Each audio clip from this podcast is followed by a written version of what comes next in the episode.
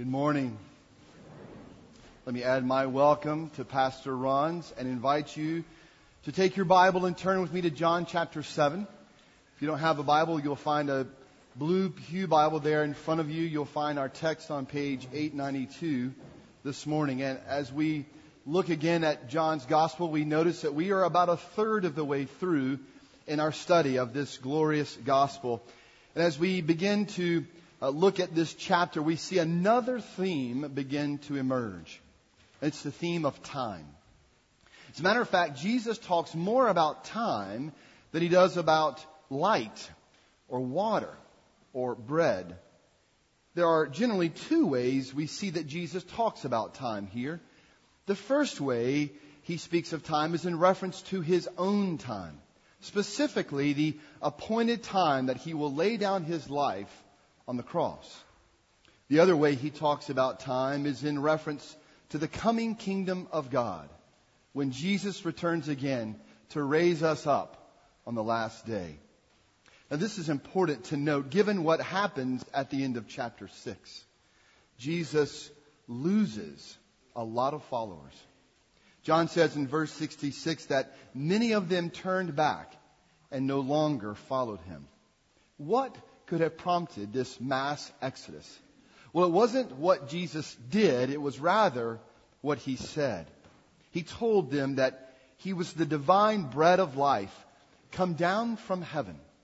And what's more, the only way to have real life was to feed on him, to eat his flesh and drink his blood. There were some who fell away because they couldn't believe what he said. It sounded grotesque, even cannibalistic. How could he say this? Others fell away because they wouldn't believe what he said. Jesus' claims of divinity were too much to take. They were blasphemous. He needed to get over his Messiah complex. It was all too much, and they wanted out. I wonder what the twelve thought of this mass exodus. Were they worried about what it might mean for them?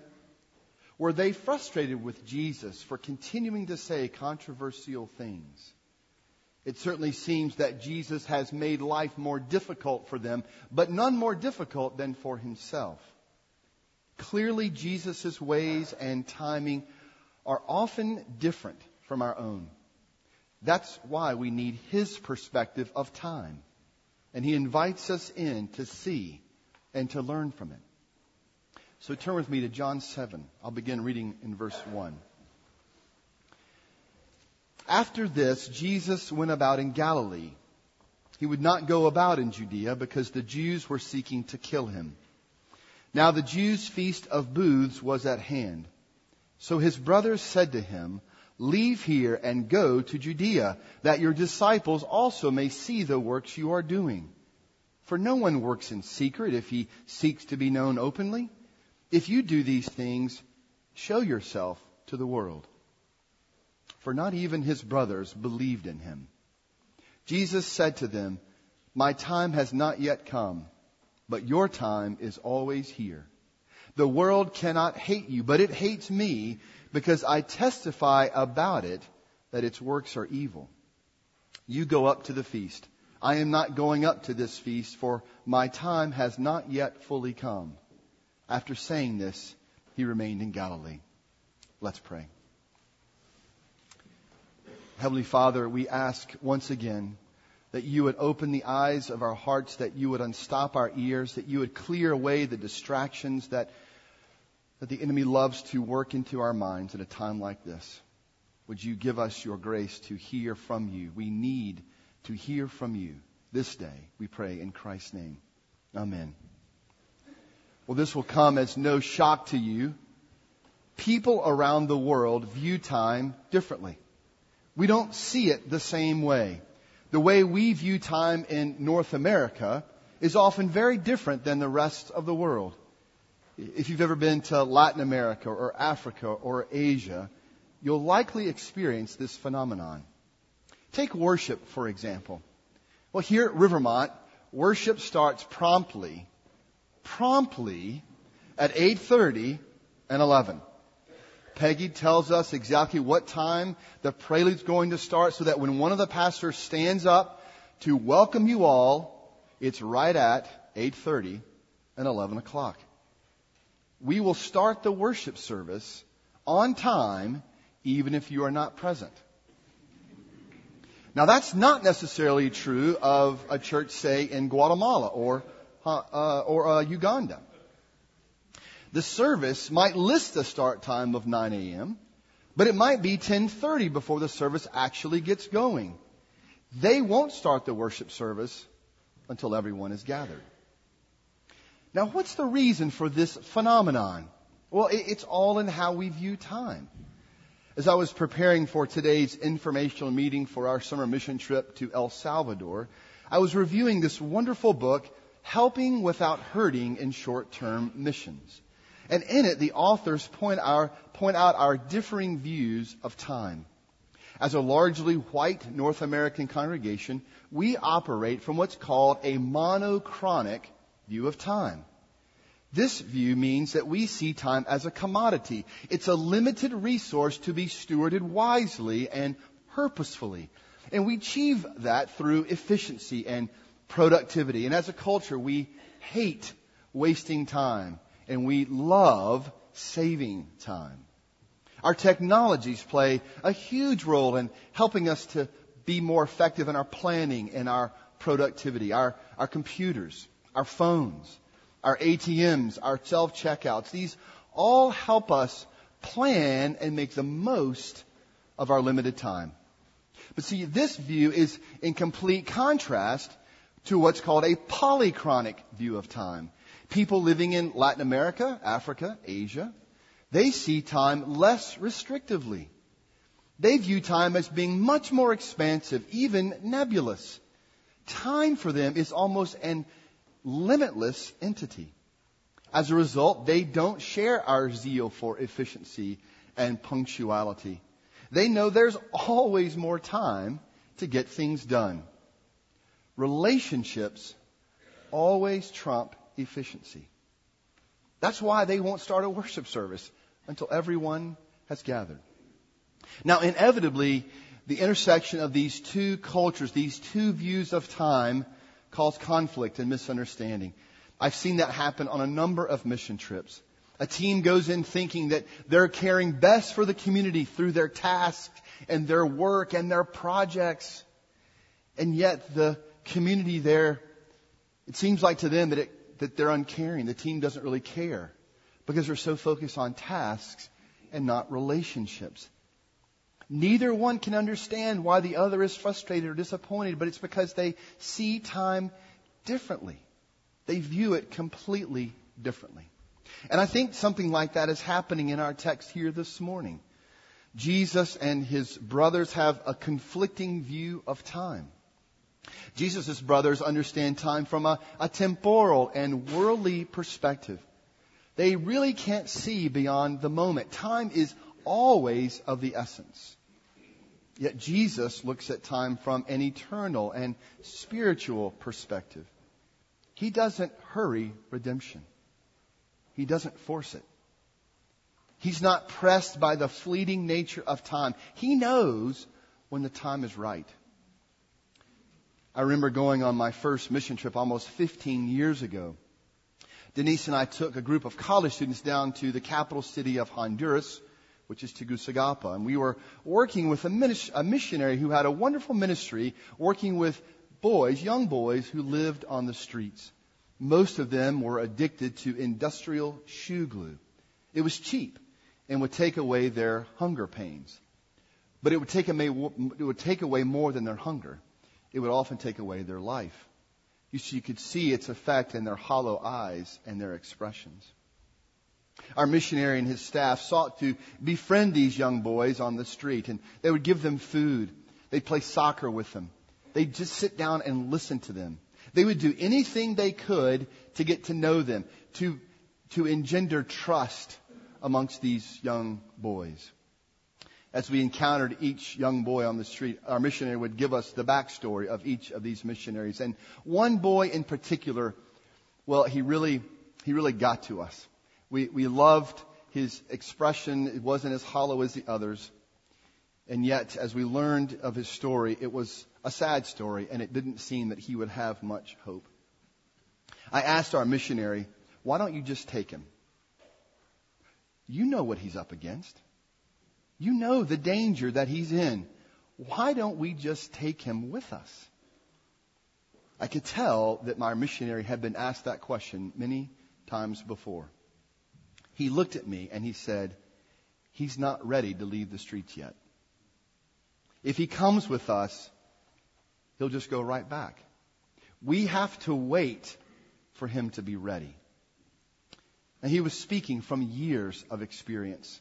And yet it didn't stop him and his staff offering these boys a new life. What our missionary said will forever stick with me. I can't take them until they're ready. I can't force God's work. I can't get ahead of His timing. And yet so often I find myself trying to do the very thing. Trying to push my agenda on God. Trying to force His hand because somehow I think I know best. That I know when the time is right. Jesus' brothers were doing that to him as well. John tells us that this encounter took place during the Feast of Booths he gives us this detail not simply as a, a chronological marker in the story, but as a theological sign. But a sign of what? Well, first let's remember what the Feast of Booths or the Feast of Tabernacles was. Its origins were first connected to the wilderness wanderings that we see in Exodus and Numbers. After being delivered from Egypt, the people wandered around the wilderness for 40 years. Why did they wander around? It wasn't because they were lost It was because of their unbelief. They failed to believe that God would fulfill his promises to them to bring them into the promised land. And so they wandered as a nomadic people for 40 years. And they, they lived in these tents or, or booths as they traveled around the wilderness. This was a painful lesson for the people to learn. And they didn't want to forget it. God didn't want them to forget it. And so after their wanderings, God gave them the Feast of Booths. It was to be a national reminder that the Lord was their God. During this eight day feast, Israelite families would then set up these makeshift tents or booths in their backyard. They would, they would eat in them or sleep in them during that time. And it was a chance to retell the story of their national faithlessness and God's faithfulness. In fact, if you go into Orthodox communities today, you would find during Feast of Booths these little huts almost set up in people's backyards. When we lived in St. Louis for 18 years, we would always see in those parts of the community that were Jewish these little booths, and we weren't real sure why that was until we understood about the Feast of Booths. And, and like the other two major feasts of Passover and Pentecost, the Feast of Booths was also an agricultural festival. This feast took place at the end of the harvest season in autumn. It was a celebration of the harvest of grapes and, and olives and grains. Tens of thousands of Jewish people would, would stream into Jerusalem and Judea for this festive celebration. And as Christians, it's easy for us to think that Passover was the greatest feast. But for the Jew, the Feast of Booths was the greatest. Leon Morris explains. He says the Feast of Booths marked the successful completion of their labors. The harvest was in the barns. The people could relax and rejoice. It was the feast of an agricultural people. But how is the Feast of Booths a theological sign? Well, like the Passover, this festival was a major symbol of Israel's great hope that the Messiah was coming and he would liberate them from Rome. It pointed to the long awaited shalom for the people and the land, the universal peace and flourishing that would follow the Messiah's coming, a never ending resting and rejoicing. Jesus' brothers thought, what, what better time for Jesus to present himself as the Messiah than at the Feast of Booths? There's already a heightened sense of anticipation and celebration that's happening all around. His brothers tell him in verse 3 and 4, you need to go to Jerusalem, to Judea, and start demonstrating your power. Don't just do it in secret for only a few to see. Do it in public. Do it where everyone can see and be convinced that you're the Messiah. Now, it's hard to know what his brothers really thought about Jesus because we can't hear the conversation. We don't know tone. But John gives us an idea of how they felt about Jesus in verse 5. It's clear that they didn't really believe in Jesus. By that, John means they didn't believe that he really was the Messiah. It's not that they couldn't believe, it's that they wouldn't believe. They wouldn't allow themselves to, to believe despite all the evidence around them. Who could argue that Jesus was special, having been conceived by the Holy Spirit? Who could deny Jesus' specialness with the miracles that he did daily, healing people, restoring people? But to forgive sins? Absurd. To identify as God's son? Ungodly. Does that sound like anyone in your family? Anyone in your family find the claims of Christ to be absurd? If so, I want you to be encouraged and comforted by this thought. Jesus knows exactly what that's like. He knows what you've gone through and what you're going through. Listen to J.C. Ryle's assessment. Too often believers blame themselves because their families remain worldly and unbelieving. But let them look at the verse before us. In our Lord Jesus Christ, there, were no, there was no fault in his temper, word, or deed. Yet even Christ's own brethren did not believe in him. Seeing Christ's miracles, hearing Christ's teaching, living in Christ's own company were not enough to make men and brothers believers. The mere possession of spiritual privileges never yet made anyone a Christian. Think of this. Outside of his mother and presumably his father, if Joseph is still around, we're not sure, Jesus had no other believers than his family. That, that is staggering to me. How close they were to Jesus and yet how blind they were to see who he was. And yet, unless the time is right and their eyes are open, they will never be able to see. It's encouraging to learn that his brother James and Judas eventually did become Christians. Both became leaders in the church. Both even wrote epistles in our New Testament. Dear saint, remain in prayer for those in your family for those in your relational circles who have yet to trust in Christ, don't grow weary in your praying or your loving. Trust in God's timing and not your own. His timing is always right. Jesus' brothers thought the time was right for Jesus to make a big splash. Yet because Jesus saw time differently, he knew the time was wrong to go to Judea. John tells us plainly in verse 1 why the time was wrong. The Jewish authorities were seeking to kill him. We first read of their intentions in chapter 5. They sought to kill Jesus not only because he healed a lame man on the Sabbath, but he called God his Father, making himself equal with God. In essence, they hated Jesus not only because he claimed to be equal with God, but that he broke the very law God had given to his people thousands of years earlier. He's a false Messiah, a wolf in sheep's clothing. He shouldn't be followed. He should be destroyed. And yet, as we come to chapter 7, Jesus offers a different explanation for why the authorities hated him so. He says in verse 7 that the world hates me because I testify about it that its works are evil. Jesus says that the real reason the Jewish authorities hated him is because he's exposing their hearts. He's revealing the ugly truth of what's inside. He's like a mirror that, that shows them what they refuse to see or that they cannot see. The apostle Paul, a former Jewish authority himself, would later experience similar treatment. And he offers a similar assessment of the Jewish authorities in Romans 10, beginning in verse 2. He writes, For I bear them witness that they have a zeal for God, but not according to knowledge. For being ignorant of the righteousness of God and seeking to establish their own. They did not submit to God's righteousness. For Christ is the end of the law for righteousness to everyone who believes. We might summarize it like this. The Jewish authorities wanted to expose Jesus' sin so they might kill him. Jesus wants to expose the Jewish authorities' sin so that he might forgive them.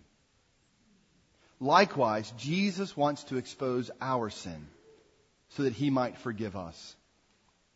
The thing is, exposure is painful. It's the worst kind of nakedness. And you want to know why? It's painful because it shows us what we're really living for. It shows us what we're truly looking to in order to give us life. The Jewish authorities hid behind their traditions. They hid behind their piety. They, they hid behind their service, but their hearts told a different story. They weren't looking to God for their righteousness. They were looking to themselves for their righteousness. Because we live in Lynchburg, we can easily do the same thing. We can hide behind our church attendance. We can hide behind our Bible knowledge. We can even hide behind our service. But God knows the truth. He knows what's in our hearts. He can see the unforgiveness. He can see the unrepentant heart. He can see the self-righteousness. He can even see the half-heartedness. And yet, in spite of the awful truth, He loves us. He loves us enough to expose our sin, to expose it so that we can be saved and redeemed from it. He calls us out of our hiding places and into His marvelous light. He calls us into gospel community to be known and to be loved, to enter into one another's lives so that the truth of the gospel can be experienced and pressed deeper. And if you don't have that kind of community, will you let me know? We, we so deeply want everyone to experience the gospel transformation that comes from being in community. And while it was the wrong time for Jesus to go to Judea and be recognized as the Messiah, a time was coming when he would do just that. A time was coming when he would usher in the very kingdom of heaven he was born to inaugurate. I've often wondered what it must have been like for Jesus to know what was before him.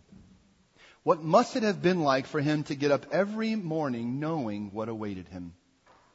Knowing that he was one day closer to his death, and yet one day closer to accomplishing his Father's mission. We really don't know what it was like for him. But this we do know. Jesus never wavered in his mission. He never faltered in his submission to the Father's will.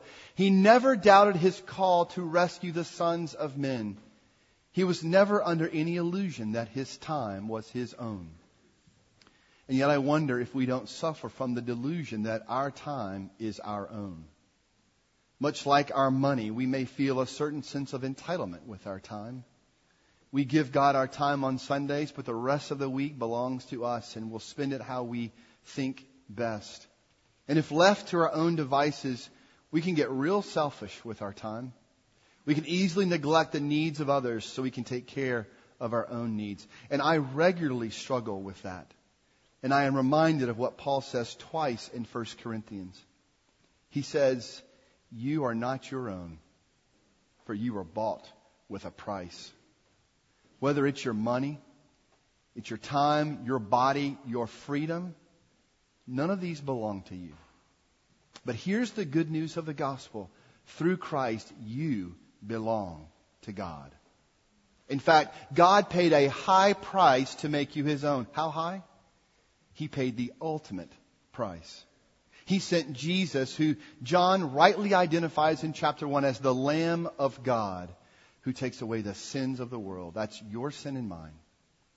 Jesus was to be the once and for all Passover lamb. He would sacrifice his unblemished life on the cross.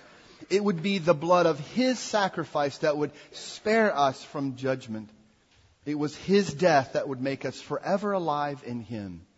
He was forsaken by God on the cross so that you and I might never be forsaken. He was alienated from God for our sins that we might be reconciled to God in His righteousness. This is what awaited Jesus. His time was coming. And you know what? Our time is coming as well. The psalmist says that God has ordained all of our days before any came into existence.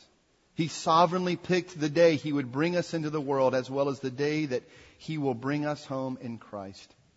The question that you and I must sincerely wrestle with this morning is this. How are we living in light of the certain fact that our time is coming? While Jesus knew when his time, that he knew when his time would come to an end, none of us know. None of us have the power to know when our time will come, but we do know that it will come. Let me ask you this morning, how do you view your time? Do you see it from an eternal and spiritual perspective as Jesus did? That it is something to be stewarded and not to be stolen? A gift to be used for God's purposes and not our own? Or do you see it from a temporal and worldly perspective, as Jesus' brothers did?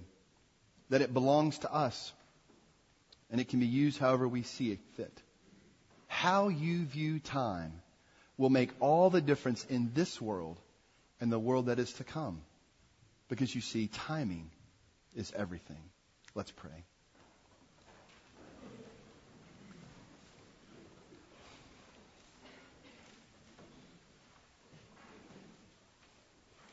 Heavenly Father, we do thank you that Jesus knew his time and that he did not waver from what you called him to do for us. Father, would that create in us a sense of gratitude and not duty for living our lives in complete submission to you?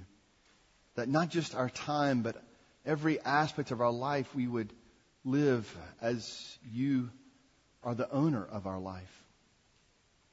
Father, would we see through Jesus a love that was so great that when you expose our sin, you do it because you want us to be with you. May that truth dominate our mind, dominate our life. We pray in Christ's holy name. Amen.